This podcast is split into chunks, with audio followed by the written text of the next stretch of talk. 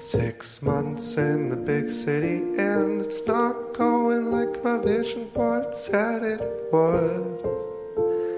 I know I should see people when I get like this, but it's 275 each way.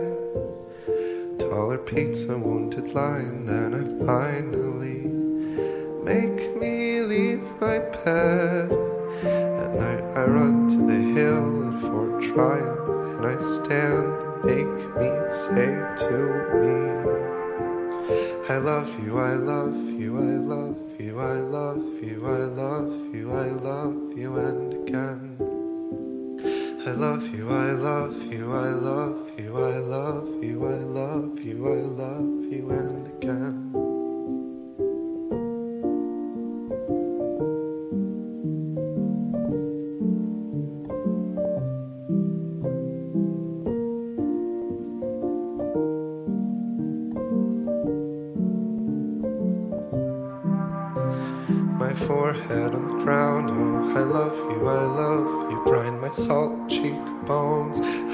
You, I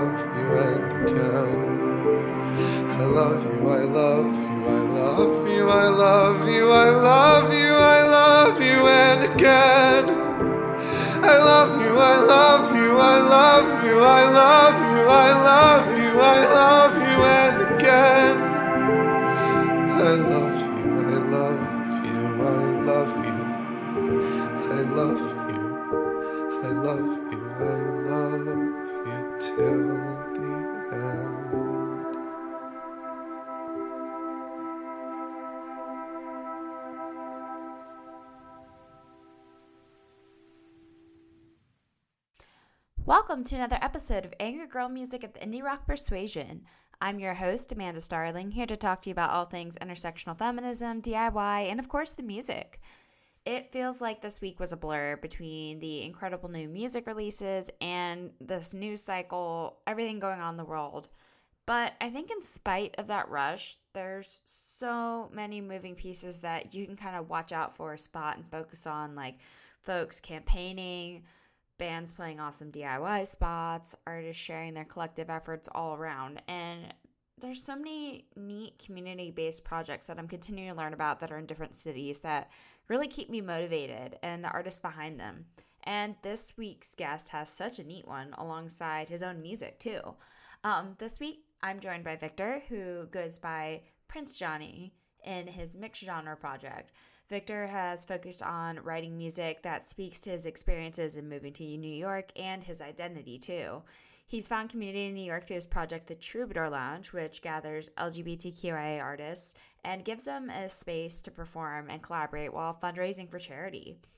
Victor joins this week to talk about experimenting with sound, making a home for himself in New York, how he's taught himself artistry, his goals as an artist, and with the Troubadour Lounge, uh, finding his community, and so much more. So, with that, let's listen to more music by Prince Johnny and then hear from Victor. It's getting, getting late, and I'm much too proud to crawl. You built and built me up, but didn't stay to watch me fall. Some people just can't stand to see the mess they make, they make. I keep on, keep on giving you the benefit of the doubt. But fool me once, to fool me twice, to fool me three times, I figure you out. I just never thought that I could be so vulnerable or gullible. I overanalyze, sloppy lies I need to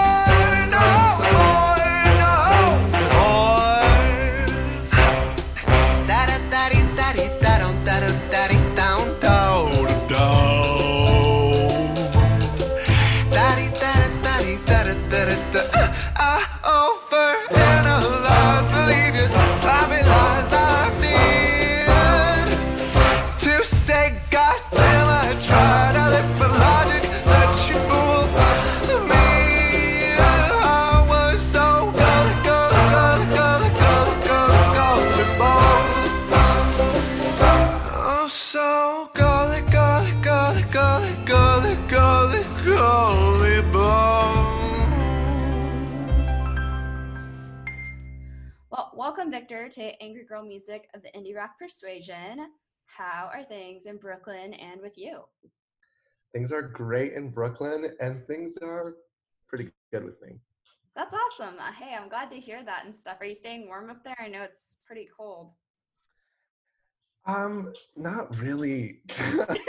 I have like, there's always a reason, or like, there's always like a show to go to, and I think it's that like dangerous type of weather where it's not quite freezing, so you feel confident enough to put on like your cool jacket as opposed to your winter jacket. Because like the the fashion is very important. The style is always important. I hate having to put on my like ugly winter jacket, so I put on my cool jacket, and then of course I'm freezing all the way home. I, I, you know what? That's that's a mood because I mean I'm here in Florida, but whenever we get those like random chill spells where suddenly it's like dipped into the 30s, you have to do layers because it'll be like 75 degrees in a couple hours because Florida's weird, and it's like I can't coordinate an outfit around like eight layers. Yeah. Yeah. You start losing pieces around the city. I've done that. I've legitimately done that. That's wild. oh my gosh! But I like your fuzzy sweater. That's really awesome. Thank you. This is kind of like my thing. I have a bunch. I have like these furry pants that make me look like a centaur. They're gray. I have like a red version of this. I I kind of have this dream of making my merch, just all of this fuzzy clothing, and then calling my fans my Muppets. I'm oh like, That's beautiful. I see that. that is my favorite. I love this idea so much. I like to be I like to be cozy. I like my my dream, I think I read this somewhere. My dream is to be the coziest bitch on the planet. And I think I can finish that. I, um, I believe in you. And I love the idea of cozy being like the aesthetic of a freaking artist fandom. That's amazing. I'm so stoked to hear that. Well, I'm really excited to dig into everything you're working on. Um, but first, it's kind of like time travel for a minute. How did you first begin to like play and make your own music? Like all of the stories about me when I was little all, all kind of revolve around me singing in public and like a lot. So like since I was like it's always been a part of my life to be singing. Like there's this one story where I was my family is from uh, Soviet Belarus, um, wow. and there's this song called Prashai Maya Blandinka, and it means like, forgive me, my blonde, like, forgive me, my blonde girl. and then I just have, there's all these stories of me just like going around singing that everywhere. And then when I got a little bit older, I heard everybody dance now, that, that like disco track. and I was known to just like belt that wherever I went. it's like very kind of, uh, it's like so queer looking back at it, like obviously. Um so yeah, I, I always loved singing, and I was like the most excited kid in the school choir, in like elementary school. Um, and when it comes to actually having a relationship with music, that started more like it was pretty late for me, honestly. Like early middle school, maybe late elementary school. Um, I found my sister's music, and it was like Regina Spektor and the Dresden Dolls, Amanda Palmer. And I was so freaked out by that music. it was like, oh, Evanescence too. And it just kind of, it freaked me out. And I, I didn't understand that you could sing about stuff like that. And it just kind of stuck with me a lot. And I would just listen to that music, especially the Dresden Dolls first album, a lot. Um, and then as I got older, I started playing piano actually with YouTube Regina Spektor tutorials. Oh, it's amazing. Yeah, like because she has a really kind of a good breadth of difficulty of piano playing in her music. So some of them are pretty simple. And there's this girl, her name is Muse Chick on YouTube. She still makes videos, and she, the video is like literally her hand, and she's like, "Put your pinky on this one. This note is the C," and I just kept watching those, and I I I just kept doing it and because I, I loved it. And eventually I got to the point where I could play a bunch of Regina Spektor songs and then I started writing music from there. And then I also play guitar. I guess I'm I'm fair at guitar right now. My friends are saying I'm getting pretty good at it. So I guess I can say I'm fair. And that also um, I'm learning on my own. That's so cool. Well, thank you, Regina, for helping make all this happen for us. That's for sure. Totally, dude. She's like she's like my mom, you know? Like we're both Russian. I I, I love her. I love Jess Spector. That's so awesome. And for you to have that kind of connection then to literally see somebody on YouTube pressing the keys that you could just adopt in that way, that's so cool. And you were able to teach yourself, which is amazing. At what point did you kind of start writing your own music? That was, I remember clearly, it was freshman, it was summer before freshman year of high school. Um, and I fell in love with my best friend, as you do as a queer kid in high school. And um, I remember before that, I was so kind of frustrated by the idea of songwriting um, I knew that the people I loved most were all songwriters, but it seemed like I hadn't been anointed to do it. Like I was not chosen to do it. And I remember seeing these interviews of Alanis Morissette, and she would talk about she knew that she needed to do another album when she couldn't get her own songs out of her head when she was walking around her house. Mm-hmm. How they mm. would the melodies would just fly in and I was like, nothing's flying into my head. I was like, God damn, like this sucks. Like, why, why can't I do it? Like, it was so frustrating to me. Now, of course, I understand that it's a skill just like any other, and you have to set up your brain to be able to receive those melodies and those ideas. And and nowadays it happens, but back then, what kind of jolted me into it was, you know, writing this really angsty like piano punk ballad about my best friend who I was in love with. That's amazing. How did you kind of start to train your brain in that way to like write music and stuff? Because I, you're right, it is a skill and it's something that everybody kind of practices at some point to kind of unlock those parts of themselves. I, I think that so. I have to give credit to The Artist's Way by Julie Cameron. Have you heard about that? No, I haven't, but that sounds amazing. Yeah, so it's basically it's it's basically 12 step for creatives. Mm-hmm. And it's like um a week by week program where they were Julia Cameron, the author, she basically goes with you from concept to concept and it kind of unlocks your brain to be able to be creative uh, and it comes from this belief that everyone is really creative and everyone has something to say, but most people just have these really powerful censors Mm-hmm. within them that are stopping them and you know it, it happens in everyday life like you want to say something then you stop yourself and especially with being creative there's so much pressure we put on ourselves and we don't allow anything to come out and we, we don't lo- allow anything to grow and so i was writing here and there and i think that i was able to do that stuff because i just listened to so much music and I think the way that I listen to music is very um like I'm always kind of studying music. Like I love I love music that I can think about what is happening like Fiona Apple for example. Like I love listening to her music because there's always a turn of phrase that will catch me there's always uh, a strange chord progression. She's using all of these like six chords. Like I got went on an ultimate guitar to try to learn one of her songs. I was like, what's a six chord? Who's using six chords? Fiona Apple is.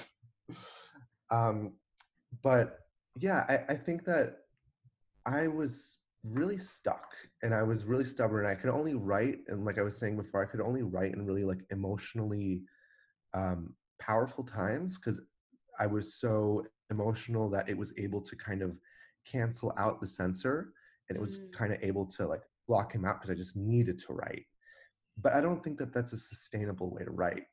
I think that it's kind of you can't you can't go through your life just waiting for these things to happen to you where you need to write. I think if you want to be professional and kind of respect like to respect the music and to respect the art Mm-hmm. you have to acknowledge the things within you that are censoring you and really have faith that you already have everything you need inside of you that was that was the thing that was hardest for me to understand. I was always like how can i learn more? How can i hear more? How can i train myself more so that what i have to say is actually valid? What i have to put out is actually good. And i it was this kind of like cycle that never ended because if you think that way you're never going to be good enough. What you say is never going to be especially if you're not actually practicing because that, that's also how you actually get better is by actually doing it.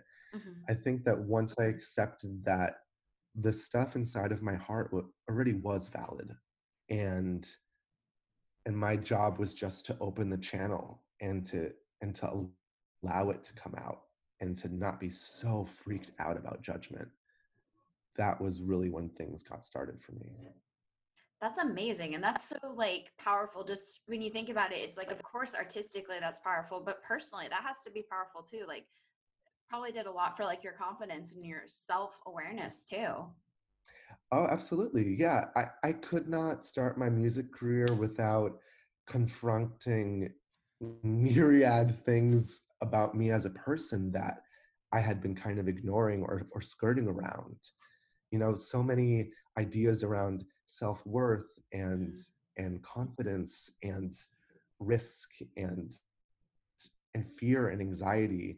I had to really come into conversation with it. And and honestly, I think that a lot of the time when you first enter those conversations with yourself, it's kind of debilitating Mhm. and it can go up and down and you're just allowing all of these things into the room and it kind of it, it gets you sometimes it it it defeats you sometimes and i think that that is really just part of the game Yeah, I can imagine so. And, you know, it kind of, uh, some people have referred to like creating art is like, you know, it's kind of a therapy in a way of like you being able to kind of confront these things and these experiences and parts of yourself when you do create certain pieces of art. Some of it's obviously like can be positive and can be upbeat and uplifting, but sometimes you're also confronting parts of yourself that are just coming out in the form of this art. So that's amazing that you unpack that. Yeah i mean i sometimes i wish i could just write like mambo number five songs. That would be like so much fun because you know i i, I do consider myself like not really a, a dark person like i love to laugh and i love to celebrate but i think that at, at a certain point i just kind of stopped questioning it. At a certain Mhm. point i was like this is the music that i write I don't need to understand why, but when I go to write, this is what is going to come out. And and you could say like, well, well, that's because you listen to like Dresden Dolls and Amanda Palmer and Mitski and Perfume Genius and St. Vincent. But then it's like, well, why was I listening to them? Why did I get stuck on them? It's Mhm. because like that's that's what my soul wants. Like that's what my brain is is to like it's to live in those realms and to and to to go inside of myself and and be a pearl diver and like see what I can find. Well, you've dug up some great stuff, that's for sure. Um, at what point did you start Prince Johnny? Uh, that was uh, August 2017. Oh, okay, cool. Yeah. What um what motivated you to start that specific project?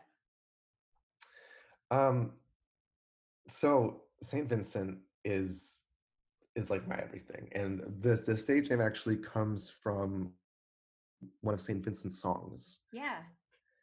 off of a, her eponymous album. Um, all of my favorite people had stage names, and I I was really attracted to the idea of it because I also come from the theater.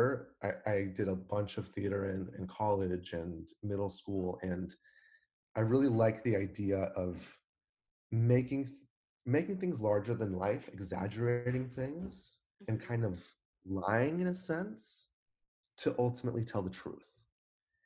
And I don't think that that's the only way to tell the truth, but for me personally, that's my favorite way to get it. You know, when you think of the, the Freddie Mercury and, and David Bowie and and people that really can be larger than life and extravagant and, and characters, Mhm. that was so fun to me. And and kind of it also allows me to have a little bit of distance from the project because I I talk about a lot of stuff that I'm not necessarily proud of. You know, stuff that a lot of the t- a lot of the songs that I've put out after I finished writing them, I'm like, shit, that's like so embarrassing and awful that I'm like this, and I don't want anyone to know this. But then they don't leave my head, and I'm like, okay, well, I guess I have to put this out. but if it's Johnny, I'm like, oh, that's it's not that's not me that's that's this character and like you, no one has to know actually what is me even though most of it all is That's true. It kind of lets you kind of separate every now and then that way, where it's like you can kind of place this all under Prince Johnny, and then whenever you need space from it, you can have that.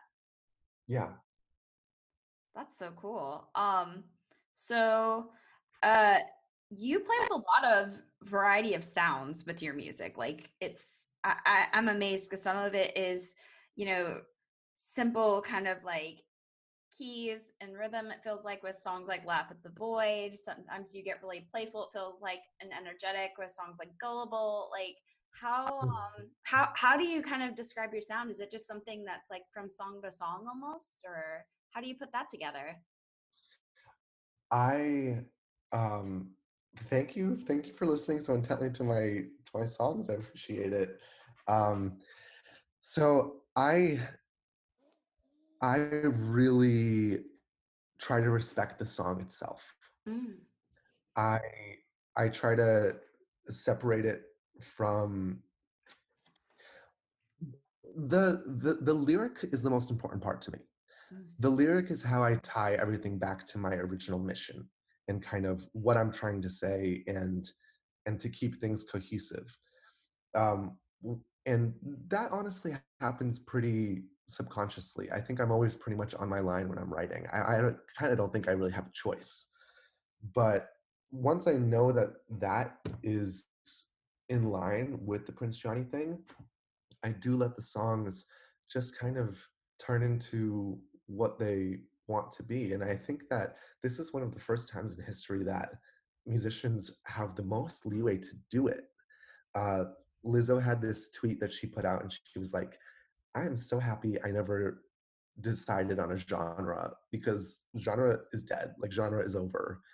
And I think that musicians that stuck to genres, not all of them, but I think that it was much more commercially viable to stay within a certain sound. And because of capitalism and, and record labels and stuff like that, it was really like discouraged for artists to do that, even when they maybe might have if they had more freedom. Um, and I think that because of that, you're hearing a lot of these artists with much more diverse sounds and much more freedom. And I know that it's not everybody's cup of tea to have like a different sound for every song, but that's the kind of music I like. Mm-hmm. And I I enjoy, I mean, I'm really at the point, especially with production, where I'm just experimenting. I'm mm. trying to have fun. And so if I if there's something like Laugh at the Void where I'm like, I want this to be like this dystopian kind of strange world, and I want I want the voice to be right next to your ear, and I want the drums to be all the way down the street. and I want to know what that feels like. And then I have a song like Stupid Sex, which is this kind of like electro pop meltdown that really is like Sophie inspired actually. I was listening to a lot of Sophie during that time. Yeah, I just try to I I want to have fun with it. If if I'm not having fun when I'm producing or if I don't think it's cool, then what's the point? Right, that makes complete sense. And like, I love that you mentioned these other, like, kind of like established artists who are out there that are kind of saying, like, we're done with genre, we're just going to do whatever we want to make.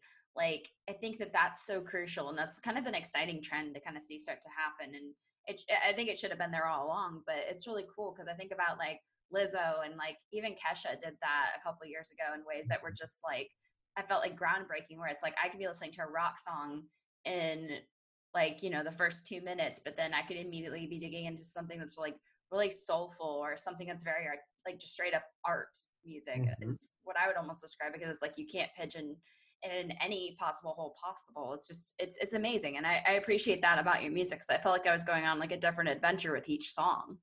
Cool yeah, I, I, like that you described like Laugh at the Void as dystopian because that was kind of what I started to picture at one point, like almost like this otherworldly experience where you had to kind of like embrace this kind of state.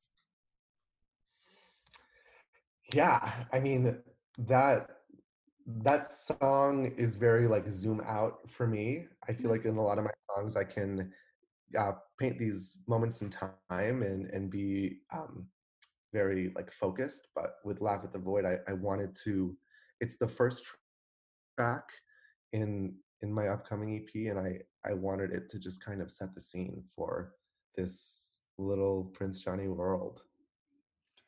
I like it, and it feels like with all, all the music that you put out, it's kind of like we um we zoom in and out of like what I would almost describe as like places within that world because like uh that's that's why I kind of liked even gullible a lot too because like the energy about it was very unique. At one point, I felt like it was almost like um going on like a I, I, I, for some reason my brain just pictured this like parade of like showcasing your emotions. And hmm. like sometimes we have these moments of vulnerability and you know what? I'm just gonna wear them. And i thought that was really freaking cool. Was that something you were kind of going for there? Yeah i mean my early drafts of that song are like the tempo was way slowed down. It was like in a much lower key. And it's this kind of like it was this like sad folk song it was like it's getting getting late and i'm much too proud. To grow like because when i wrote it i was like fucked up. Like it was it was it was my first breakup. I was so bitter and so like astonished that that like i could be treated this way. It was like oh my god. But um after I had some time away from it and after I kind of looked at what the song actually was and, and was working with my producer, I was like, I feel like this it could be more powerful if it's like the words are still there and the intention is still there, but it's kind of like it's kind of winking. Mm-hmm. It's kind it's kind of like I'm still emotional and I'm still letting you have it, but like I am owning it and I'm having fun despite. Yeah, it feels like you really did in that way. And it's like, I feel like it was almost one of those moments where it's like, I, I, felt like you did almost this like playful shrug off of the experience. And you know what? That's okay. And I know it takes a lot to kind of come to that space whenever you do have a moment where you felt like you were gullible, like, you know, you felt like you kind of fell for some stuff. And I thought that was just really interesting. And I want to like see it in the background of like a cheeky indie movie really badly. Oh, well, literally it is. Is it? My What? yeah, I, I just yeah, I actually just got paid for it a couple weeks ago. It's gonna be in this uh, feature film. What the fuck? Did I call it or what? Oh my god, that's so wild. yeah, it's gonna be. They're actually using two of my songs, um, and they're not. They're not just gonna be like in the background. Like there's a. This sounds so like weird as I say that, but there's like a character based off of me, Mhm. and he's gonna be like singing two of my songs, and one of them is Gullible. That's amazing. I love that. Well, congratulations. That's so Thank you cool. Thank you. Wow, that's amazing. I don't know how I managed to like pick up on that happening, but that's that's amazing. It's I literally found myself listening to this song. I was actually driving around this morning listening to it again, and I'm just like, this belongs in a movie.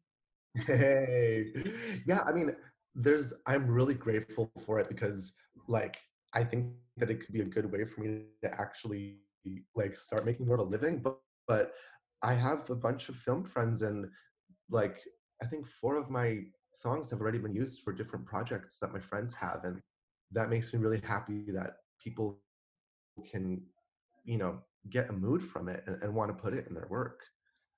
Right, that's an amazing crossover to have between like art forms too. And yeah, I feel like your music is connective in that way that it could fit in like just an additional piece to a storytelling bit because there's your music is stories to me.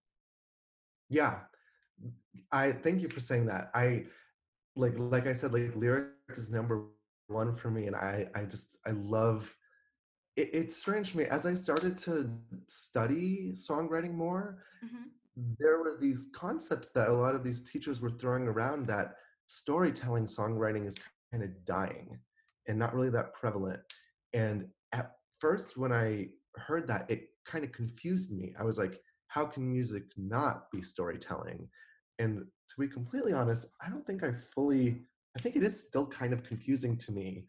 Um, I, when I think about it too much, I just get upset and I'm just like, picture just like, write how you want to write. That's probably the best way to think of it, honestly. I don't think storytelling of songwriting is remotely close to ending. I mean, maybe on like the mainstream pop level, but yeah, yeah, and like pop stuff. Yeah, because a lot of it's very um, generalized and it's intentional. It's for a lot of people to consume it. But like, you know, independent music in particular, I think it's thriving. I mean, especially whenever people find whether it's personal anecdotes or something they read about and they write a whole song surrounding it, you never know. And it's, I, I don't know, it's, it, I feel like the soundscape is broad enough right now to where you can be a storytelling songwriter and it work just as well as somebody who does kind of like, uh, um wax generalities too Yeah, no but I, I really love what you're doing and like whenever you sent over um fort tryon i thought that was an amazing song. It felt like um such almost like a moment of storytelling of- but it was so personal too because you unpack some things like you know this whole like forcing a new change. Was the song kind of written around your move to brooklyn? Actually, my move to New York in general. oh okay cool. I was I was living in in Manhattan first, which was you know my first problem. yeah, Manhattan's a, a lot. Yeah, my my I li- I died. My friend last week, she told me like the what she calls it, like her nickname for it, and she was like, "Oh, Work Island." it's true though. Oh my gosh, yeah. And that was like your first place of um of living at that point in New York, which makes sense. And then like um I just like the details that you you slip in there, like the whole needing to see people, but there's a cost associated with it and everything. I mean, it's not cheap to get around all the time with unless you have like a decent cost of living, you know? Yeah, I mean, I I was in Washington Heights, Hmm? and that is all the way up Manhattan. It's it's pretty much like the northern tip, Mm-hmm. and it. I mean, all of a lot of those a lot of the lyrics are kind of tongue cheek because you know 275 it isn't a lot but but honestly there were points where it was too much but there were other points where it wasn't too much but i could spin it to be too much.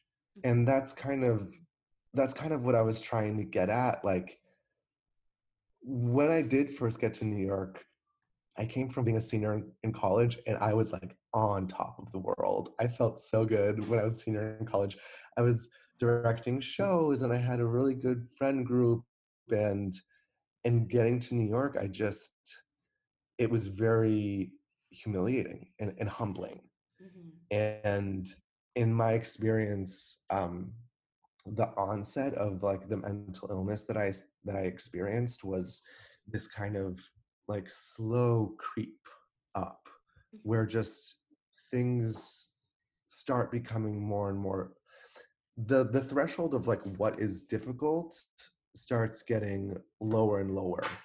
Whereas before it's like oh like i don't have the energy to go all the way to like kips bay or i don't have the energy to like go you know see my friend in this other place. As as it gets worse the easier and easier things become also too hard you know? It's too hard to go down the street to go to the dentist. Well the next couple of weeks now it's too hard to go outside. Now it's too hard to cook to myself. I have to eat a lot of pizza every day. And you know now it's too hard to even get on the subway because i can't imagine spending two dollars and 75 cents. Mm-hmm. yeah that you know it's interesting how um your song really explores the way that things can become difficult and stuff and i think it's beautiful in the part where you start to describe kind of like make me say to me i love you and the way that you say that it's just like it's a it feels like it's almost like a mantra that you're trying to give yourself to kind of push through these experiences. So that something you were trying to kind of convey there? Yeah i mean it's this one is actually uh pretty literal. Mm-hmm. it I, I there was one night where i was just kind of um like paralyzed with with a lot of anxiety and and a lot of just neurosis and and i and i just didn't know what to do. I know that i knew that a lot of it was just coming from an absence of love for myself and i knew that that was that was the path that's what i should be doing that i i knew i did enough like i don't know i heard enough like astrology ladies on YouTube tell me that that was the core of getting out of everything, and I believed it, but I didn't know how to do it. You know, it's like people always telling you like, "Be yourself, be yourself." How do you do that? like, can you give me a step by step? Yeah. And you know, when you're in that state, it's it's it's even harder to understand how to start and understand like what you actually have to do, and also it takes time. And when you're in that state, you're not patient and you just want it now and you just want to be out of it now and so i did i i just kind of like put on my sneakers and down to this um there's like a, a a flagpole at this like beautiful park in Washington Heights, and the park is called Fort Tryon, and and I just kind of stood there and I just said it over and over and over again, and and it it was really it was really embarrassing and it and i knew it was sad and and it was kind of hopeful i i just didn't know what else i could do. And um i think that for me at least that that is what i needed to kind of acknowledge in me that I needed to I needed to put more attention to this. I needed to actually take action and acknowledge and that I I needed to help myself. It's beautiful that you did and like the fact that you were able to express this in this art it just it's it's powerful and you know, I think a lot of people struggle with this whether it's in big city living or um, coping with things like depression in general, it's it's important to be able to kind of like convey this kind of experience because it'll help people kind of like acknowledge that within themselves or like even just um, see the way that somebody else has kind of um, addressed it. You know. Mm-hmm. I thought that was crucial. Yeah, mm, thank thank you for saying that because you know because there's still a part of me that is like you know everyone's like you know confidence is key like present confidently i'm like oh my new song is all about how i hate myself shit sometimes uh, it, what is it they say like admitting is the first step or something or like totally, totally. sometimes you just got to get that out of yourself yeah and thankfully like i am in a different place now and, mm-hmm. and that was you know three years ago and that idea that it really could help people that's what keeps me going that's so awesome and i, I love that and i'm really glad to hear that um you know you you share so much in your music and i think it's beautiful but um what is something you really want your listeners to get out of your music i want people to feel validated in any emotion they have. I want people to not be ashamed of anything they've done or felt or thought. I think that the core of a lot of my music comes down to shame and the how toxic that is and how debilitating that can be and i want i want people who hear the music and hear the words to be like oh i did that too or oh i felt that too and and for them and for me to be who i am and still have done those things and still have felt those things and still have gone through that things but still be where i am i want them to to feel like they can do it too and like nothing i think of this perfume genius song perfume genius is my number one. Um, it's called normal song and the song is just basically about like, like no matter what violence you've gone through no matter what secrets you have like nothing can darken your heart or, or tear it apart. It can poison your voice. And I I want people to know that. I want people to feel that like no matter like choking up like no matter what your life has put you through no matter what you've done like you are still golden inside like you are still good and you are still worthy of anything and everything Oh my gosh, that's gorgeous. And I appreciate that sentiment so much. And I I know that I can feel that in your music. I hope so many more people do going forward as you grow as an artist too. That's so amazing. Thank you. Thank you so much. Yeah, of course. And like I feel like you put yourself out there in really positive ways and stuff. I mean, uh, the video you have out there for like Fort Tryon and stuff, it felt like, you know, we really got to see parts of you and the way that you live and stuff. And then um you also you mean my like busted ass room? Hey i love it that's great. It's just that that was really nice just the way that you kind of put Thank yourself you. out there. Yeah. What was it like for you making that video and putting all that together i want to shout out uh, danielle hope diamond of epic media.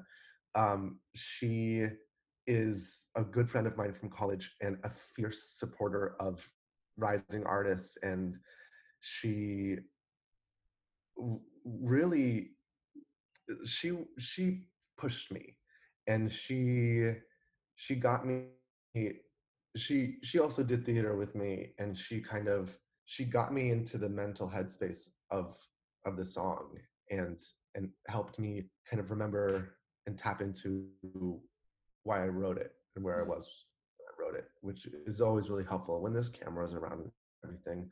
Um, making it was was actually pretty fun. I mean, the the first day we were just in my apartment and we didn't quite have a plan. I knew I knew that the song the song is you know it's very emotional to me and i think it is even though i think it is ultimately hopeful i think it is it's pretty sad Mhm. um and i did not want the video to be three minutes of victor frowning yeah.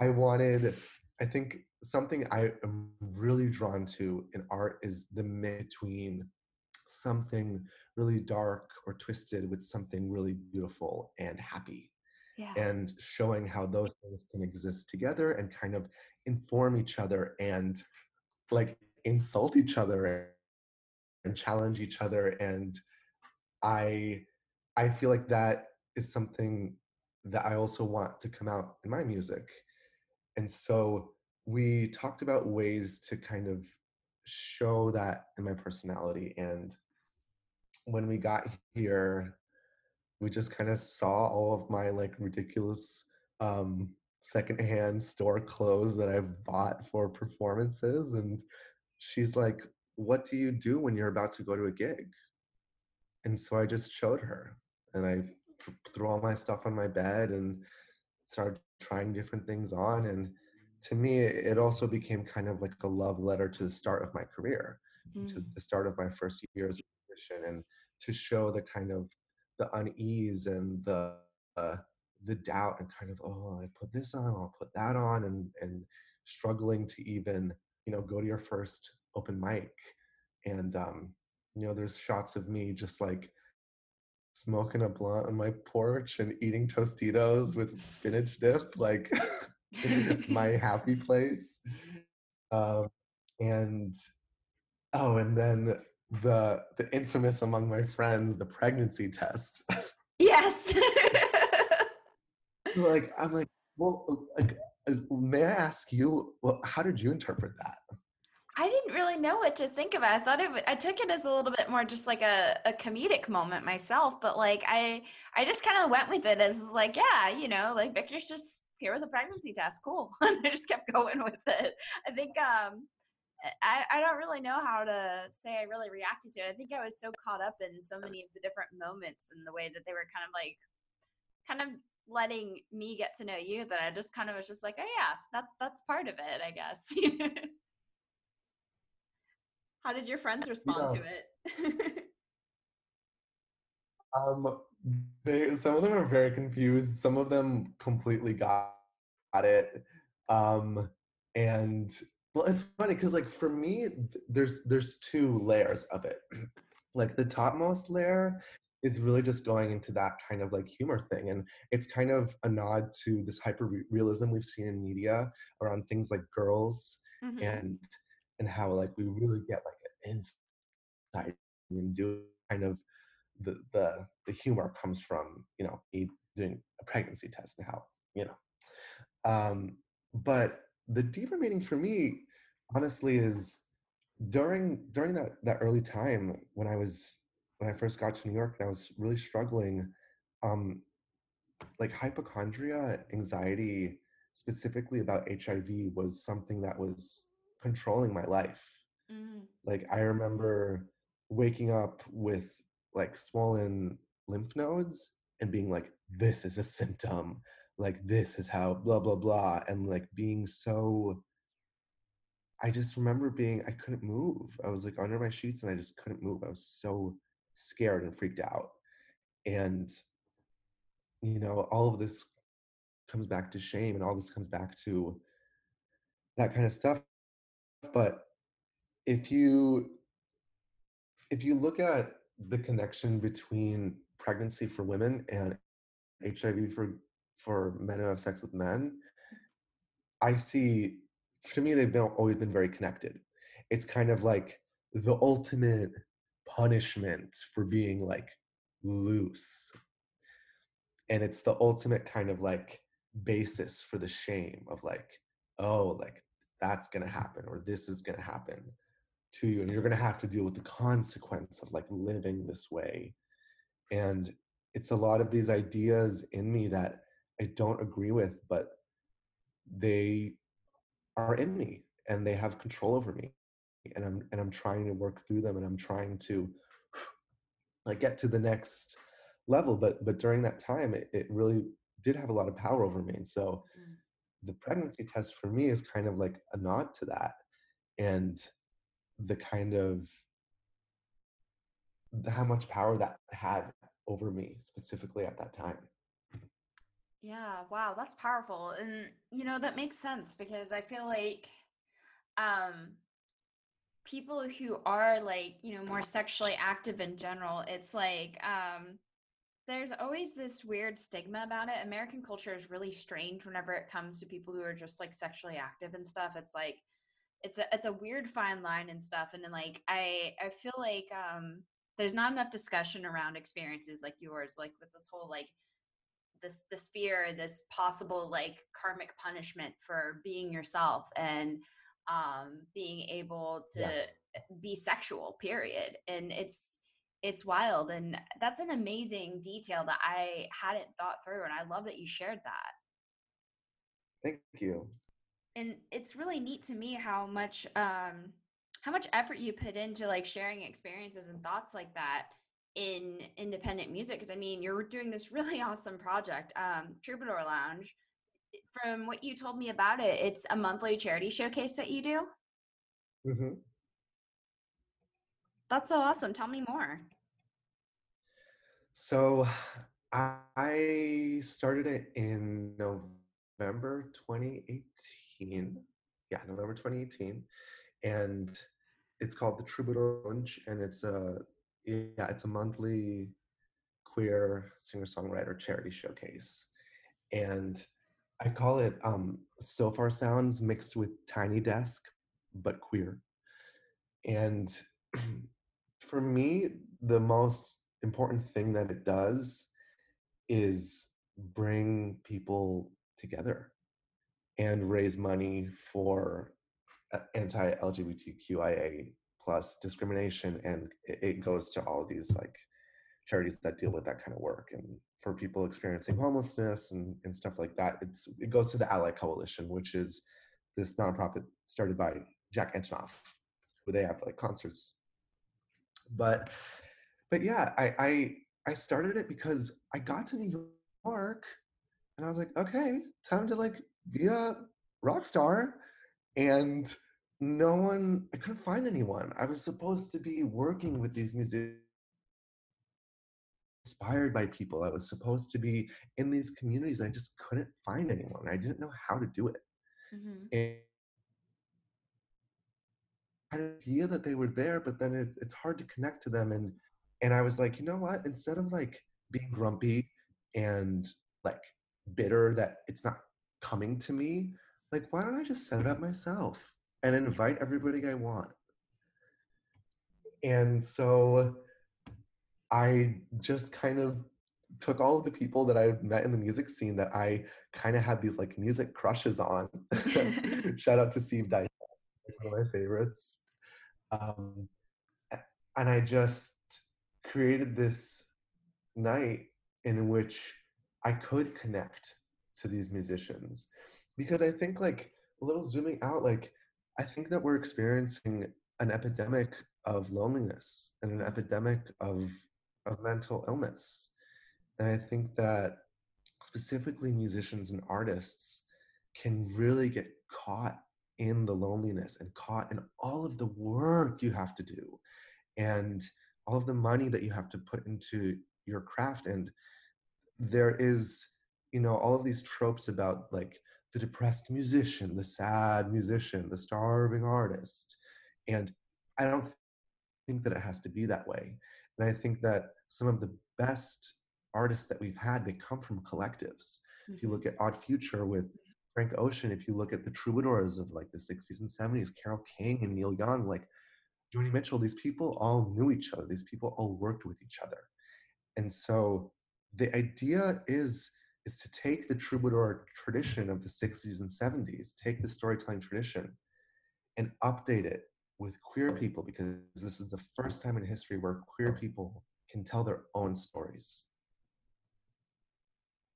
That's really special that you're able to do that, especially in New York, and really bring people together. And for an awesome organization, too, to be able to kind of like showcase each other, support each other, and then being able to take funds and put them toward organizations that matter to you and your community is just crucial. Yeah, it's really just like it's fighting. You really get worn down being mm-hmm. a musician in New York City. You really, really get kind of um, you don't feel really human. It's very dehumanizing, a lot of the things that you go through. And I really want to create the most, you know, people say like no frills. Troubadour is all frills.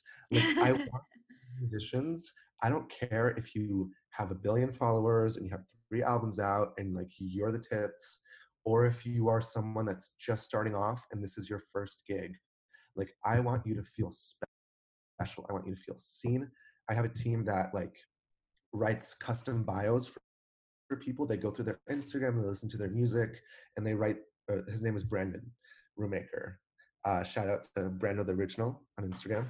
But he writes these like really beautiful, intimate bios that make them feel seen. And I have someone else, Amanda Wu, who does the Instagram, and she creates these beautiful little drawings of them. Um, and I also invite the performers each month to my apartment before the show, and uh, we eat dinner together, and we're actually able to connect. We're actually able to to start building that community.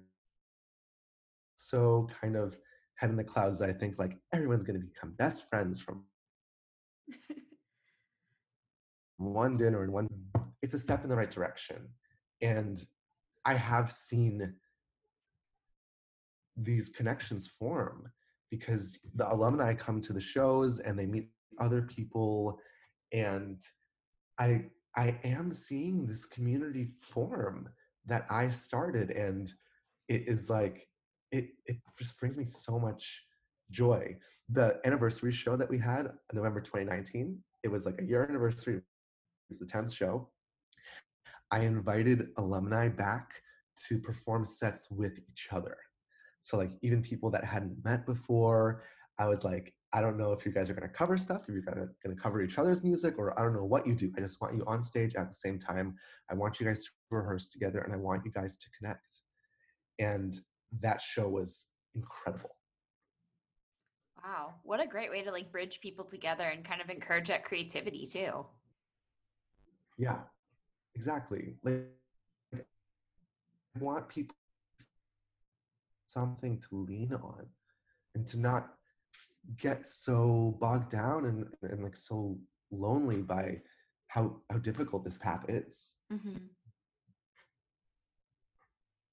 that's so cool i love that you're setting the tone for that that's important especially whenever you are in like um, a city that can kind of really challenge you in every way possible and stuff and the that kind of connectivity is going to sustain a lot of really awesome folks. So that's really awesome what you're doing.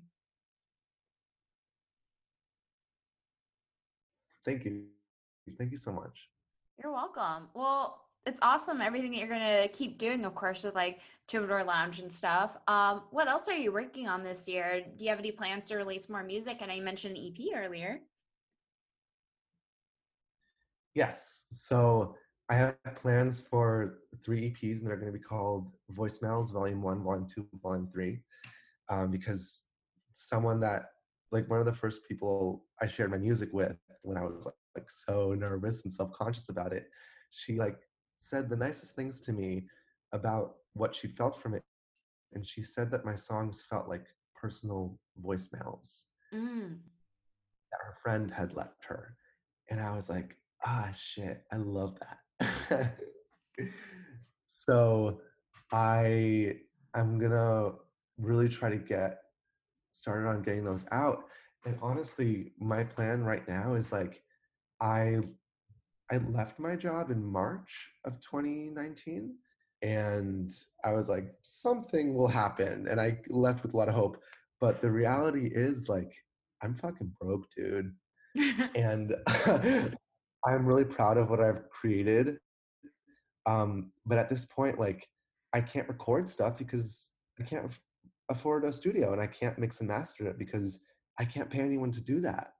And I I have to start like thinking about like my rent and stuff. And it's a it's um it's something that I'm like, this is this is my reality. Like this is how this game works. Like if you want to continue with this stuff, like you got to go back to work and and I'm like doing my interviews right now. So my plan is to like con my way into some company, um, get there, make some bank, and really now that I've finally built up like my self confidence and my ability to actually release things, just fucking go ham because I have these songs and I'm finally at the point where I don't want to hide them. I'm proud of them. And I want to get some money, go to the studio, get that mix and master, and just bam, bam, bam, get these three EPs out and give people something to hold on to because I think that, of course, I want more people listening to me and I, and I want more things to grow, but I need to put something out for some for people to hold on to before I can expect that to happen. Right. Wow, that's powerful. And I really hope that you get every opportunity that comes your way. Hope you get an awesome job and you're able to just like crush it because I'm I, I'm really impacted by the music that you have right out there just right now. And I'm stoked for even more, that's for sure. Thank you so much. Yeah, of course. Um, so like I have before we started recording, you and I kind of were talking about some interesting stuff, like um the whole idea of like the future of music and like the landscape for like independent music and like pop and all this other stuff um i kind of wanted to hear from you a little bit more on that like um kind of talk about maybe what you're seeing and what your vision is for that because i mean 2020 is a big year there's a lot of stuff that's possible and I feel like people are getting really inventive and creative right now. Yeah i mean i i for one, am very optimistic and I'm very excited for for what is happening. Like I feel like like in, in Broadway shows, like there are um like set changes between scenes mm-hmm. and everything's kind of like it's a magnet. So like everything kind of like swirls around on stage and then moves away for the scene to start. And I feel like the swirling is happening right now and it has been happening. And things are about to pull away and just be perfect. The best, most authentic kind of music. And I think what, what is changing in the world is that the barrier to entry is plummeting. You know, people, anyone can put stuff out, anyone can make music, anyone can download Logic and get a microphone for $25 from Amazon. So we are able to hear so many more voices that never were allowed to speak before. Again, you have to acknowledge that there's just so much, it's, it's hard for something to come out of that kind of like the whirlwind of voices. But, you know, if they try hard enough and they, and they work hard enough, you, like you can get there. Um, and it's like, we don't need anybody to give us permission anymore. Right. And the idea is I feel like in the past, all of these voices that had something to say that, that, that were, you know, queer or, or, women or like these like uh, underprivileged voices, they were just kept down. There was no way for them to to to come out through all the noise, and there was a stranglehold put on me. But because the landscape is open for, for the, these voices to be able to put their stuff out there I think that what people want is also changing. If you look at the pop stars of like the 2000s, they weren't really they weren't that three-dimensional. You know, like your Britney and everyone like they were kind of these like pop icons. They weren't really people. Even like in the 80s, like Madonna like Madonna wasn't a person. Madonna wasn't your friend. Like the younger crowd, people want authenticity is cool. Authenticity Mm-hmm. People want to actually be able to connect to you and, and understand you.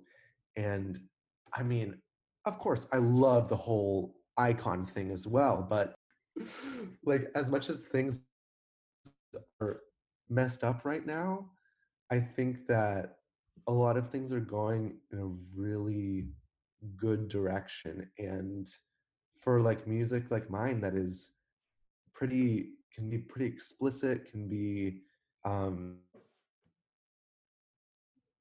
you know, from a very perspective, it's really it's really cool how like in um in music right now i like how when you were kind of starting to talk about um how there's really not as much of a barrier of entry anymore and like people are kind of pushing you back against that barrier like uh before we started recording actually i was reading an article about how like um i think it might have been like p. Diddy or somebody was saying about how like the grammys suck basically and how like it's not friendly to like black voices and like people of color and so establishment. And the fact that there are people who are in positions of power that are even pushing back against that is pretty cool. And like that there are independent people out there who could be making really awesome music out of their bedroom and like blossom into stardom at some point is just amazing. And it, eh, people can find the music that connects with them individually. So like you know there it, there are people out there that are looking for and will find like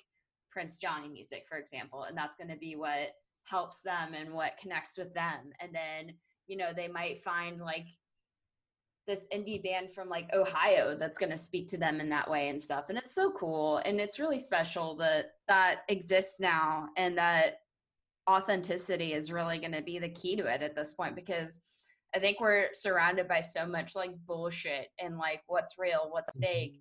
and the authenticity is going to be like what connects with people and what makes stuff stand out these days.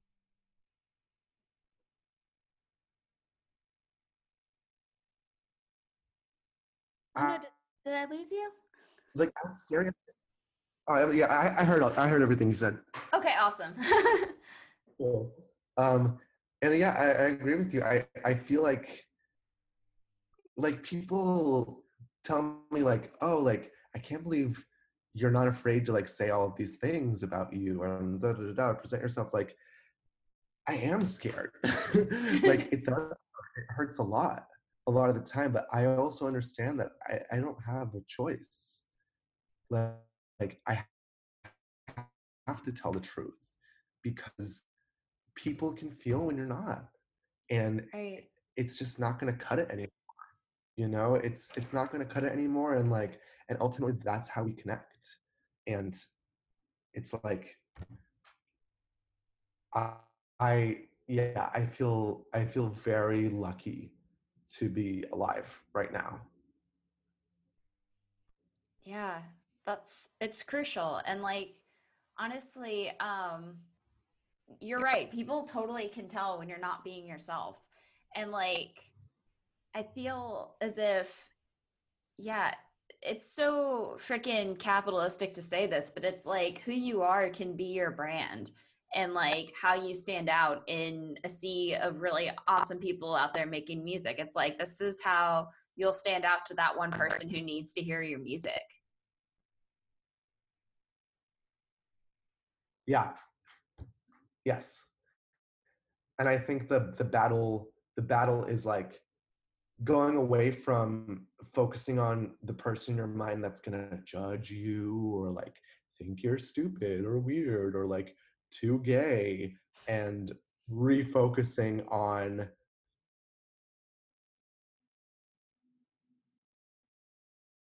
you be yourself because that makes them happy and, and that validates them being themselves.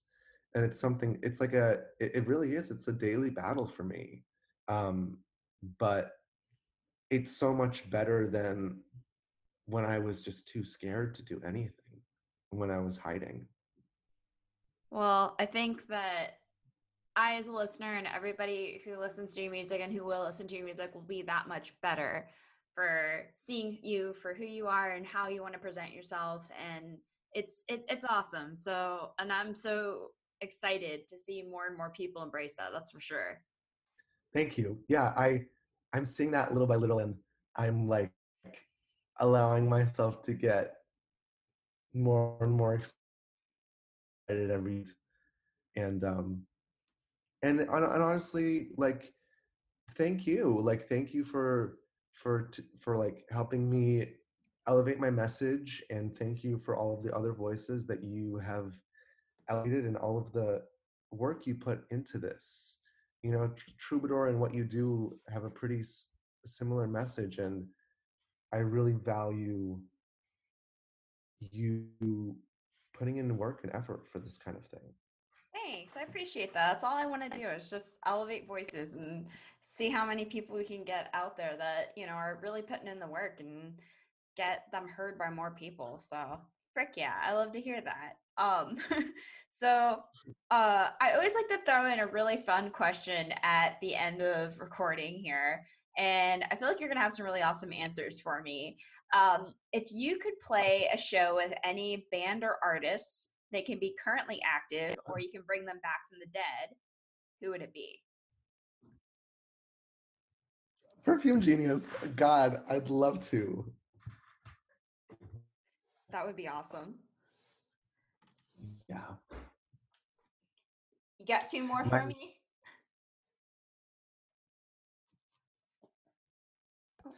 Yeah, I have two more. Well, I'm like, I'm very like, I'm very like uh Taurus in in the way that I like I always know who my top three favorite musicians are. I'll be like, I'm like, and then I ask people, I was like, who's who's your top three? And they're like, what do you mean top three? I'm like, oh, uh, oh. so perfume genius, yeah, perfume genius is my favorite, and then um Mitski, and then St. Vincent. Ooh, that's an awesome lineup. Well, I feel like if you just keep putting in the work and your music keeps spreading, this kind of shit could happen for you. So I'm sending every possible vibe Whoa. into the universe for you.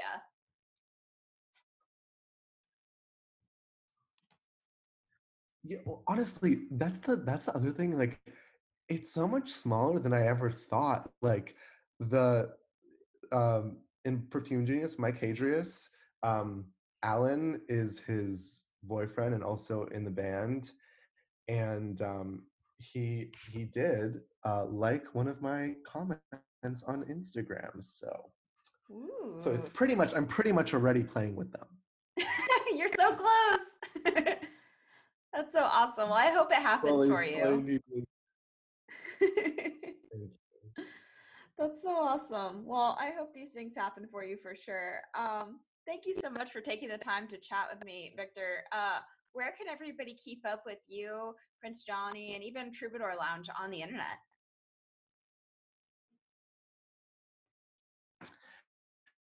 Um, the best place would be Instagram, actually. Um, uh, the best place for Troubadour Lounge and Prince Johnny would be Instagram. So uh, Prince Johnny is at, at princejohnny.mp3 and the Troubadour Lounge is at the Troubadour Lounge. And you can go to my website, princejohnny.com. Um, also, shout out to my budding Patreon if you want to support me and my mission with the Troubadour Lounge. That'd be sick. That's so awesome. Well, everybody, please go follow Victor on all of his awesome projects. And if you got a couple bucks, check him at that Patreon. That sounds awesome. Cool. Please Thanks so much for joining. the tone.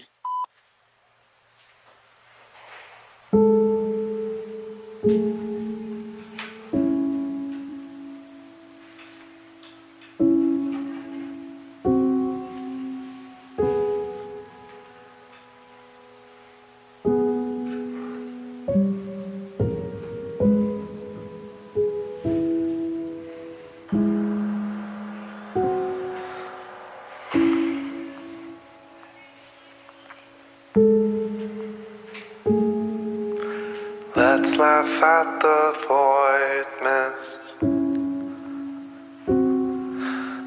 Let's jump in the boy's bliss. Let's breathe in the noise kiss. Let's soak in the blackness. Let's fall from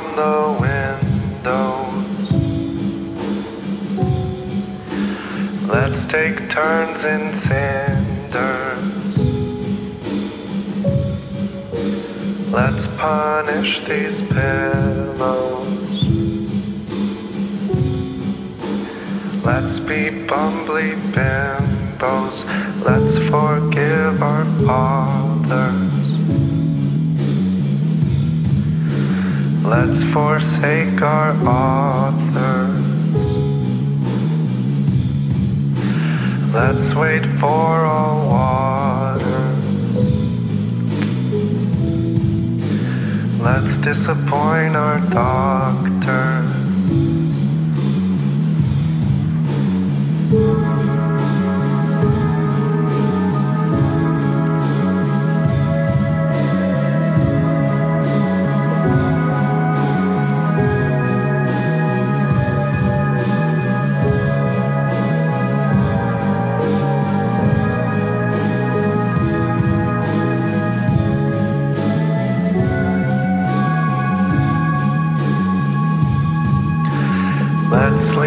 Until yesterday.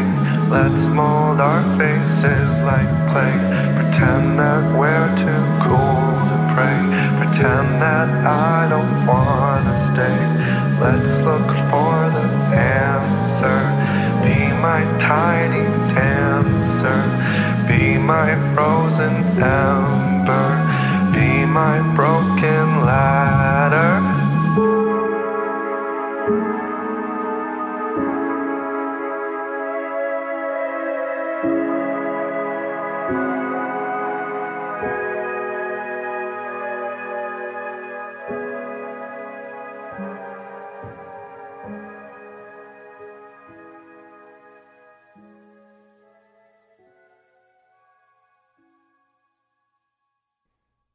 Heard Prince Johnny. Thank you so much to Victor for reaching out and sharing so many personal elements to his songwriting and everything he's working on. Stay tuned for his EP and be sure to support the Troubadour Lounge in person if you're in New York or on social media. It's a cool project, and honestly, we need to have more spaces like it. That's it for this week, but you can always keep up with me online. Follow the podcast on Facebook, Twitter, and Instagram for regular updates. Subscribe and follow on Apple Podcasts, Spotify, Podbean, Stitcher, Overcast, and more.